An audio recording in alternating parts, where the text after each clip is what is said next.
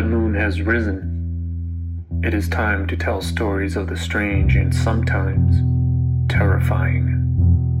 A black cat brings us a true story. A vampire bat bites into a tall tale. An owl flies in a story from another world.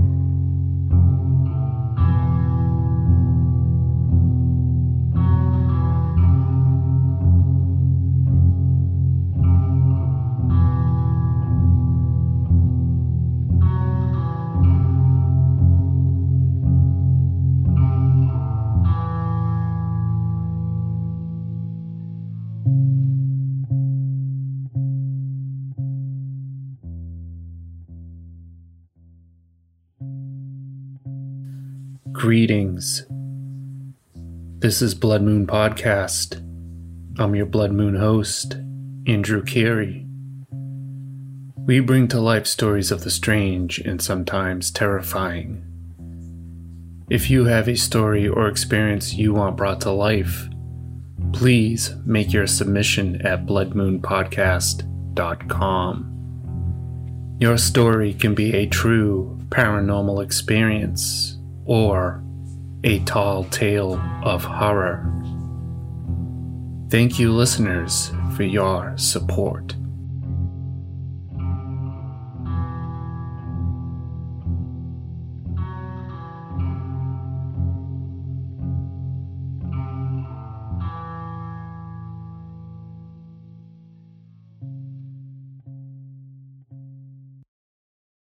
To start the new year, will tell a tall tale, which we like to call Vampire Bat Stories.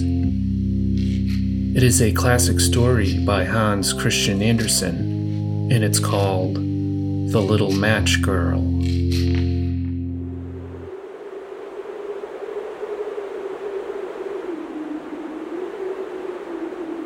It was very, very cold.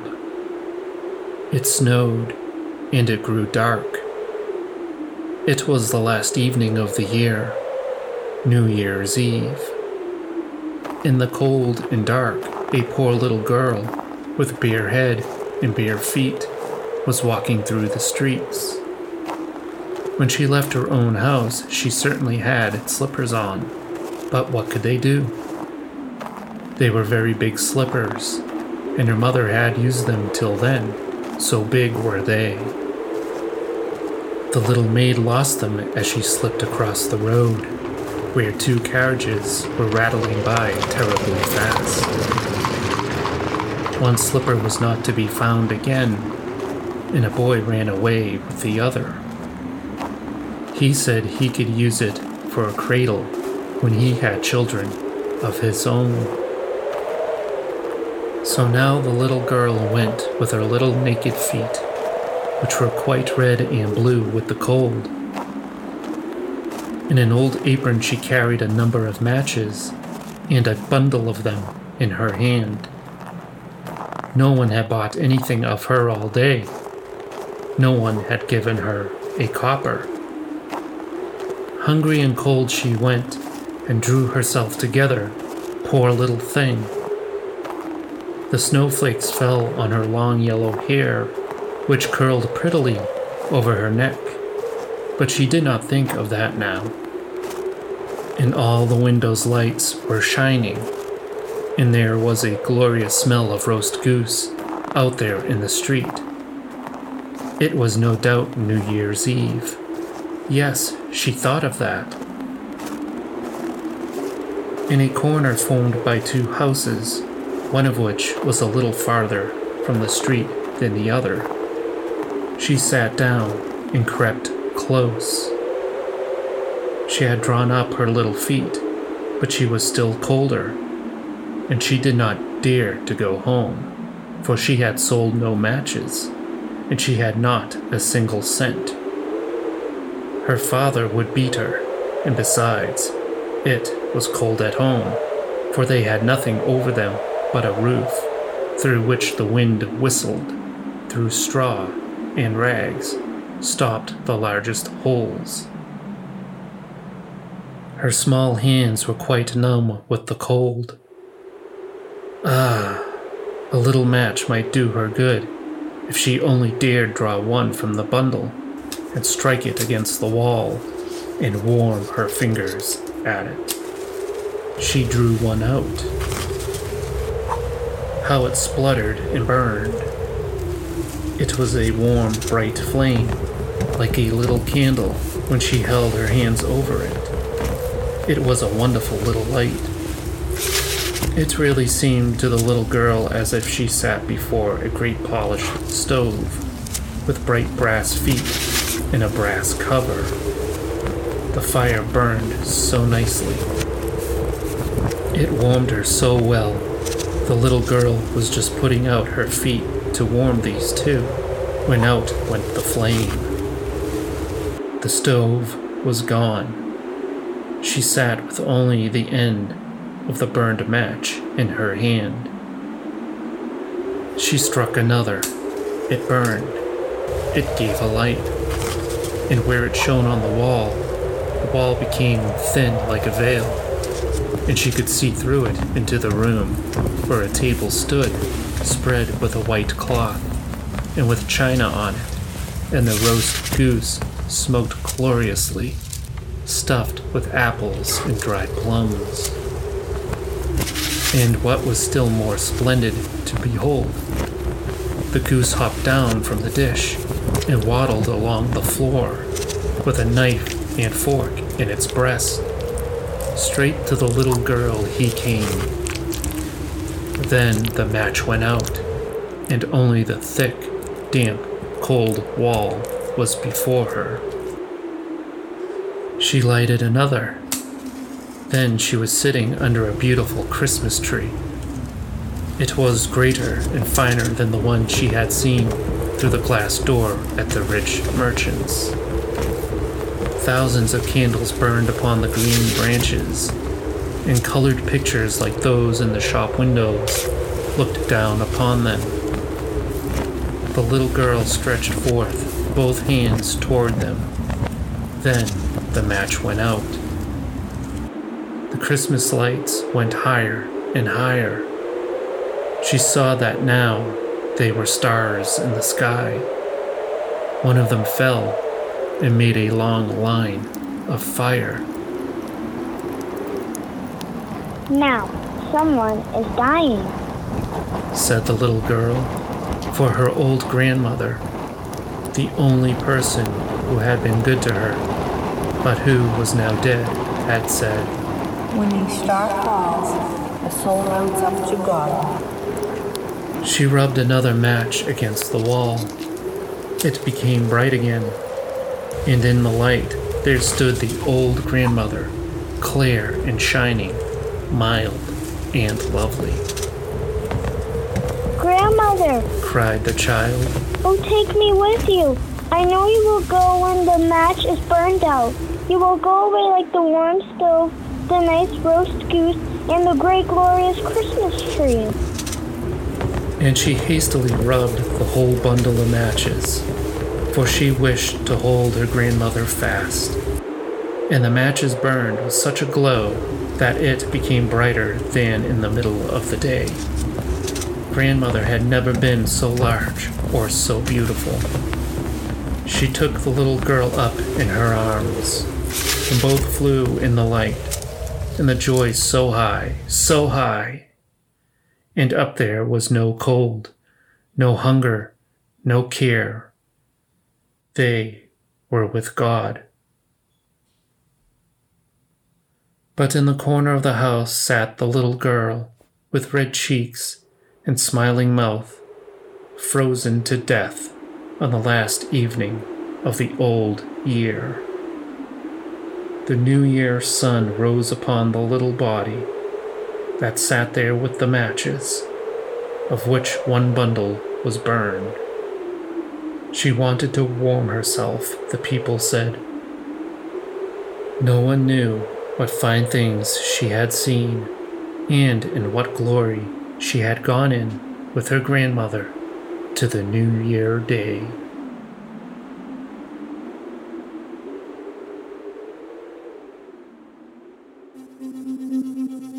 Welcome back. Now, an owl flies in with a true story about a hunter squaring off with alien invaders.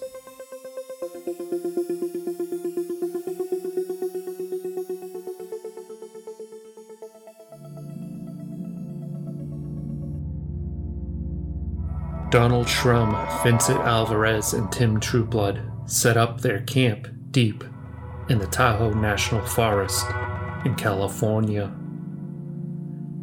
The trio are employees of Aerojet Corporation, and as a reprieve from their busy lives, they decide to go bow hunting for the weekend. They head out into the wilderness with their equipment ready to track game.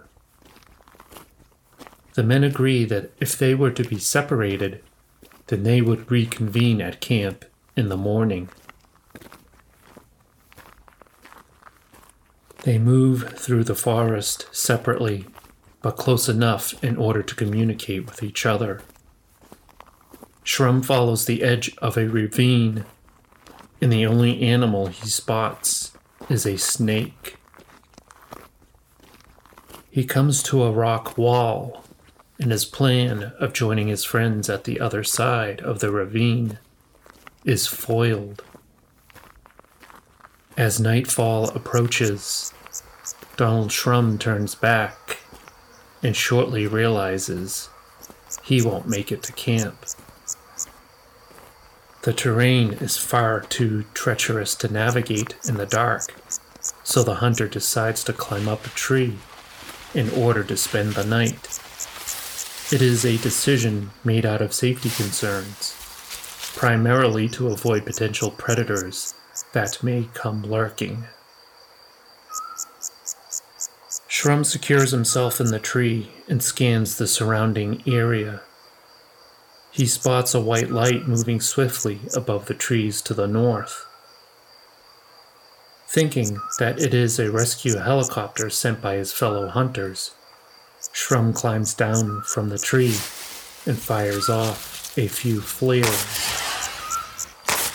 He then lights a couple of small fires in an effort to signal the craft. The light zigzags closer and it stops. It hovers in complete silence. Shrum now understands that this is not a helicopter. Elsewhere in the forest, Vincent Alvarez is patrolling the grounds when he sees a light drop down from the sky and silently hovers. His mouth drops when it reveals itself to be an enormous oblong object. Shrum panics and climbs back up into the tree. They won't see me here, he says to himself. He watches the craft perform a semicircle maneuver around the ravine. He can see the light is just a small part of a massive craft. Three panels along the side of the dark fuselage light up. A flash lights up the sky as a smaller craft shoots out from the middle panel.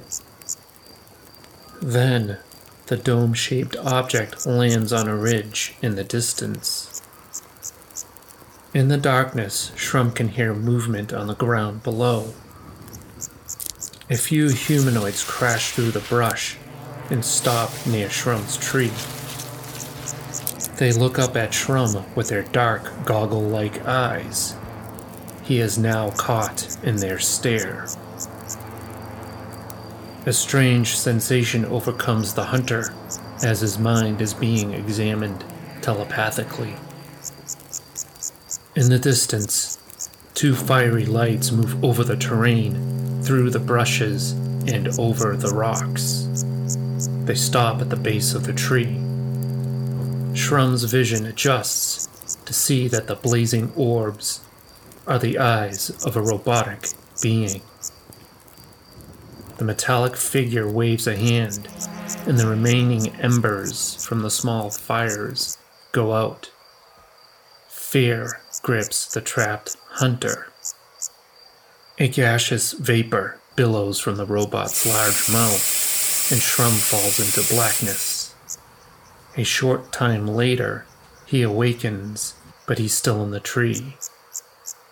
It is now apparent to the hunter that he has become the prey, and the desire to fight overrides his fear. Shrum secures himself to the branches with his utility belt. He steadies his 60 pound bow, aims it at the metallic figure, and fires.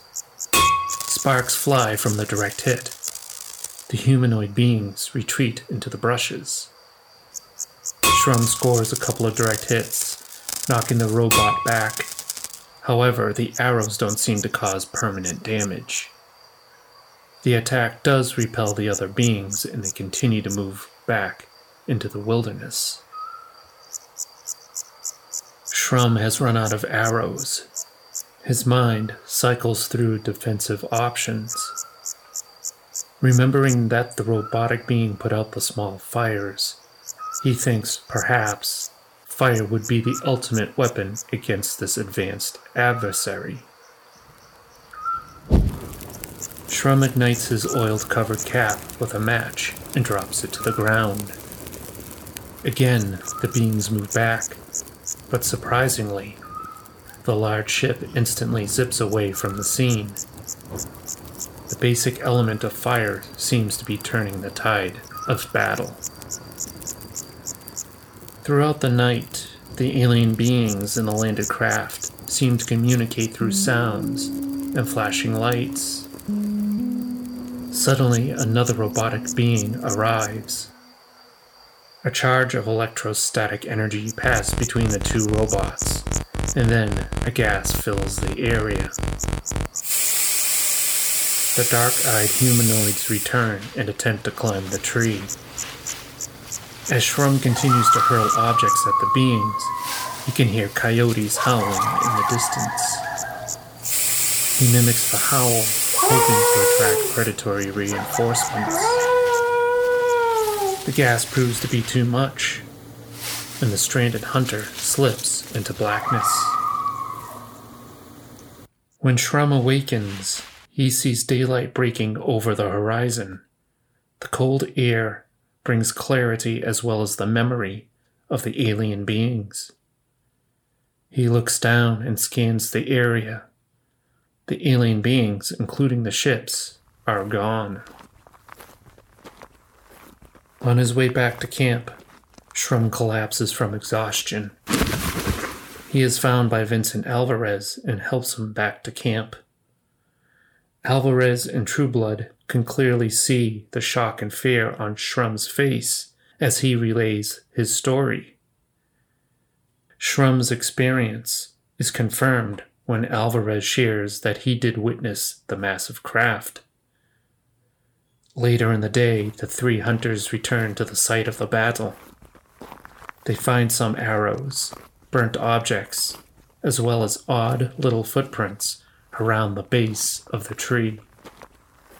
At home, Shrum's wife is shocked to see her husband's condition. Sometime later, two United States Air Force officers meet with Donald Shrum and his wife to discuss the incident. They try to convince Shrum that there was a mundane explanation for his experience, such as military exercises or pranksters. Despite the rejection of his story, the Air Force officers confiscate the arrows and record the incident in the Air Force program known as Project Blue Book.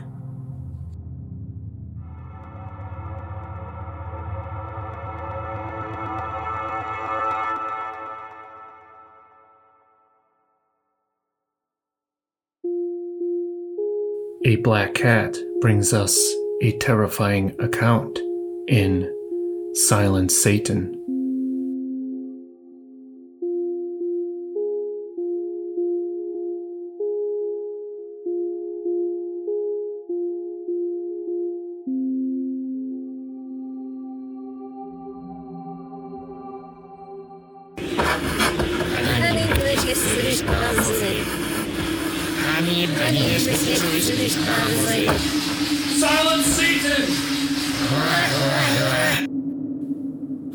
Theophilus Riesinger struggles in a battle with supernatural forces that have possessed the body of a 46 year old woman.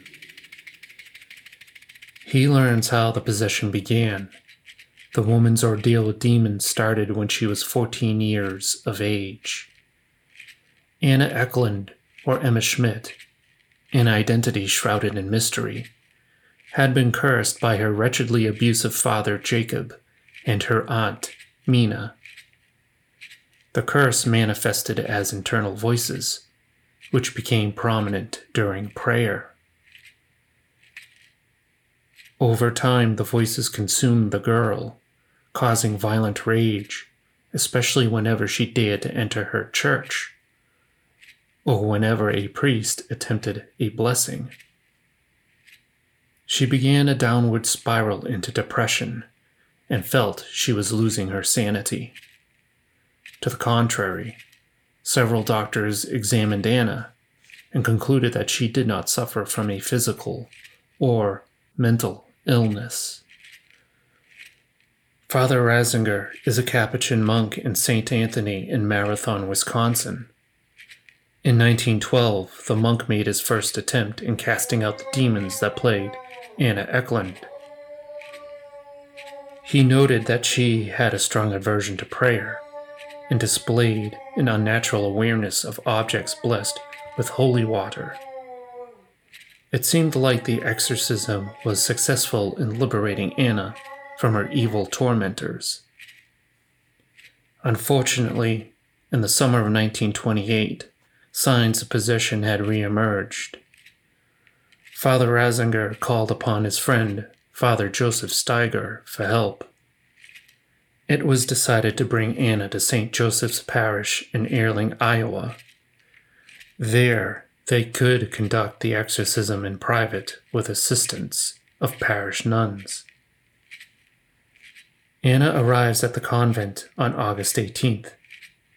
During the first night, Anna detects that her food had been consecrated and she refuses to eat. She begins purring like a cat. By the order of Father Riesinger, Anna is strapped onto an iron bed. The monk begins the rite, and unearthly howls fill the room. Almost immediately, Anna falls into unconsciousness, and the nuns cannot revive her. The prayers continue, and without warning, Anna breaks free of her restraints, leaps through the air, and clings to the wall above the door. Pull her down!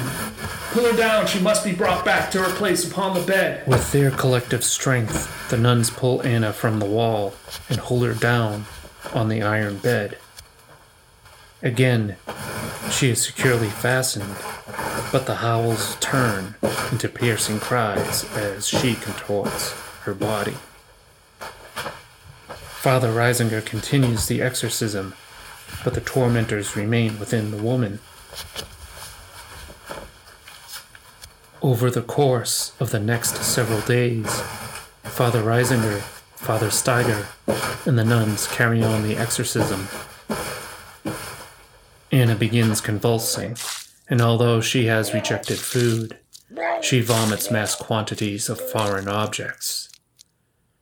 Her body now visibly changes into a deformed creature. Her skull swells, the face distorts, and the eyes glow like burning coals as they bulge from their sockets. Reveal yourself! What is your name, demon? Finally, the voices within Anna speak. The voices reveal that four entities reside in the woman. Beelzebub. Her father cursed us upon her, and under the command of Satan, I want to speak with her father, Jacob. he's with us. A visceral growl emanates from the stricken woman, and her father speaks. She resisted. We cursed the devils inside her to break her chastity. I am Mina, murderer of my four children. I am Judas, What business do you have with Anna? to bring her despair, so that she will commit suicide and hang herself. She must get the rope. She must go to hell. The eyes of the possessed turns to Father Steiger. Just wait until the end of the week. When Friday comes, Comes. The dire warning comes to fruition when Father Steiger has a near fatal accident. After visiting an ill parishioner, Father Steiger makes his journey back to the convent when a dark cloud descends on his car. The lack of visibility causes the priest to swerve and crash through the rail guard of a bridge. The car is crushed and hangs over the edge. Fortunately, Father Steiger escapes with the help of a good Samaritan. Upon returning to the convent, he hears malicious laughter echoing through the halls.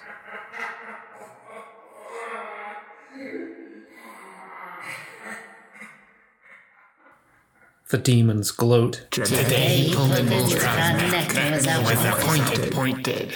I showed shut up today. today. What about your new Out of the D&D. car ah, that was smashed to smithereens? It's serves you right. Is this true? Yes, what he says is true. My auto is a complete wreck. But he was not able to harm me personally. Our aim was to get you, But somehow our plans were thwarted.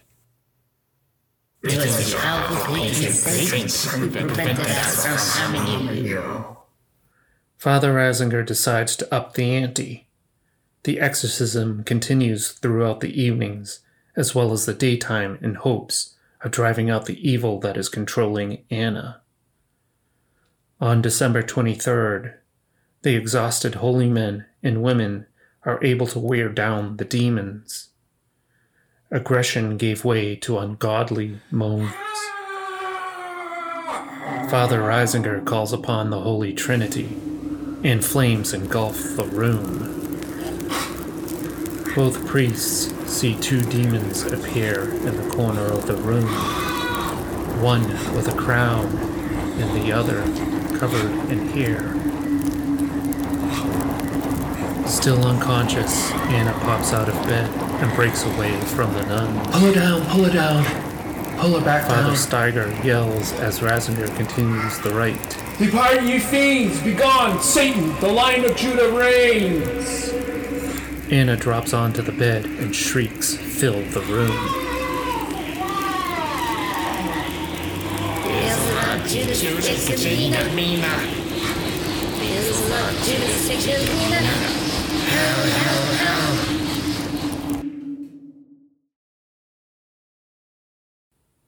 An eerie silence is broken by the soft voice of Anna. My Jesus, mercy. Praise be to Jesus Christ.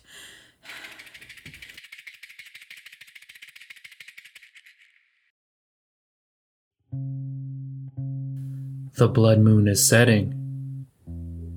Thank you to Melissa Chabom, Jane Carey, and Lily Wilkins for providing voiceovers.